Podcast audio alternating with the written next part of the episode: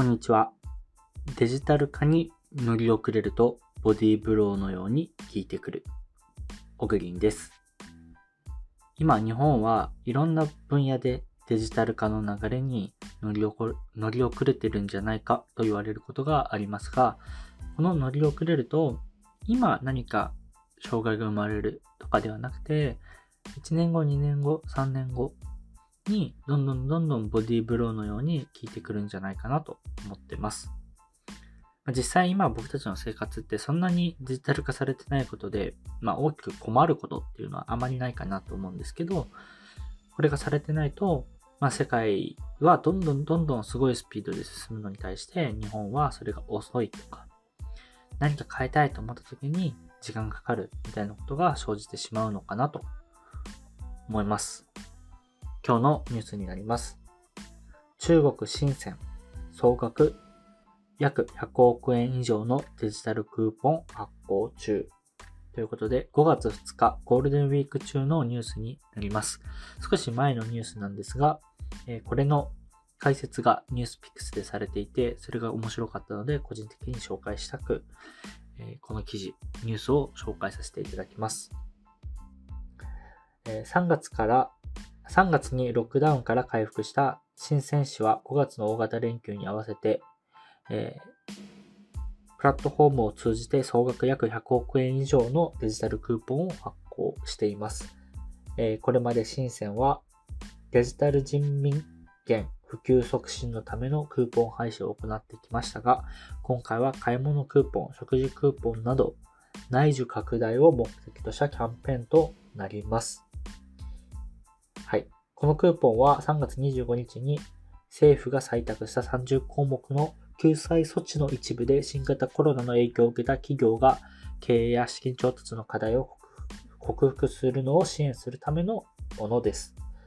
ということになります。まあ、日本でもあの GoTo キャンペーンとか、ああいったものを通じて、え、クーポンが配られることもありましたが、まず規模かなり大きいですね。100億円以上と。あとは、えっと、やっぱデジタルだっていうことが大きいのかなと思います。実際僕 GoTo イートとか使いましたけど、やっぱ紙の券とかだったりもしたんで、まああれって確かにデジタル化されてない日本においては、まあ今からデジタルのそういうプラットフォームを作ってっていうのは大変なんですけど、あの、逆に言うとデジタルのそのプラットフォームさえあれば、リアルタイムにいろんな情報を更新したり、今配信したいと思ったらすぐ発行することもできるわけじゃないですか。それが先ほどのボディーブローみたいな話だと思うんですけど、本当にここ、あのー、日本が乗り遅れていく一個の流れだなと思ってます。で、このデジタルクーポンとかも僕は、あの、国で作る必要性はないなと思ってて、あの、発行は国の予算とか必要だったりすると思うんですけど、単純に、あの、民間でこういうクーポン事業をやってる人とかいると思うんで、そういったところとやっぱり連携してやっていく。で、このデジタルクーポンの市場がしっかりと広がれば、民間としては利益が出るので、えっと、しっかりとサービス開発もやっていくっていうような、あの、金銭的な循環が生まれるので、あくまで政府からのお金だけでやってると、政府がそれによって儲かることはないわけじゃないですか。どちらかというと、クーポン配るんで、まあ、そのた、その、局所的な部分で見ると赤字なわけですよね。なんですけど、あの、それを民間に任せると、民間がそこで、あの、手数料とかいろんなもので稼ぐことができるし、ユーザーも増えると。そうすると、そこで、結果として、あの、民間はそこにより投資ができるんで、より使いやすいデジタルクーポンサービスになっていくと。まあ、そういったことからも、あの、まあ、国が自分たちで何かやるんじゃなくて、しっかりと、あの、民間団体とあの連携して、まやっていく必要性があるんじゃないかなと思います。この時もできれば、一民間企業とかじゃなくて、数社やって、そこらに、それらにも同時に競争させるっていうことが重要かなと思います。あの、マイナポイントの時は、あの、PayPay でもいいし、〇〇でもいいし、みたいな形だったと思うんですけど、ああいった形で、マイナポイントの受け取りは、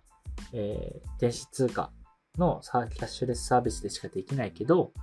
それはいくつか民間の企業のどれかとできますよ、みたいなあり方はいいのかなと思ってます。こういった形がやっぱどんどん進んでくると、あの、消費の流れも変わると思うんで、できたらなというふうに思いました。あと、個人的に面白かったのは、えっと、このクーポンなんですけど、第1回目の配布では、えっと、ボタン連打して早い者勝ちみたいな感じだったらしくて、あの、まあ日本だと不公平だねって怒る人もいそうなんですけど、まあ何を目的にするかっていう意味で言うと、今回は、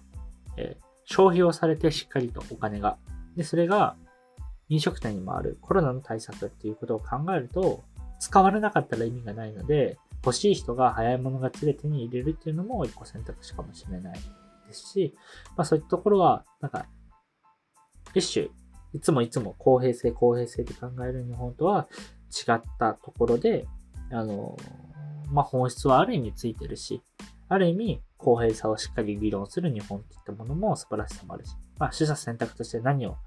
取るかなのかなというふうに思います。はい。今日のニュースは以上になります。また、あの、来週お会いしましょう。では。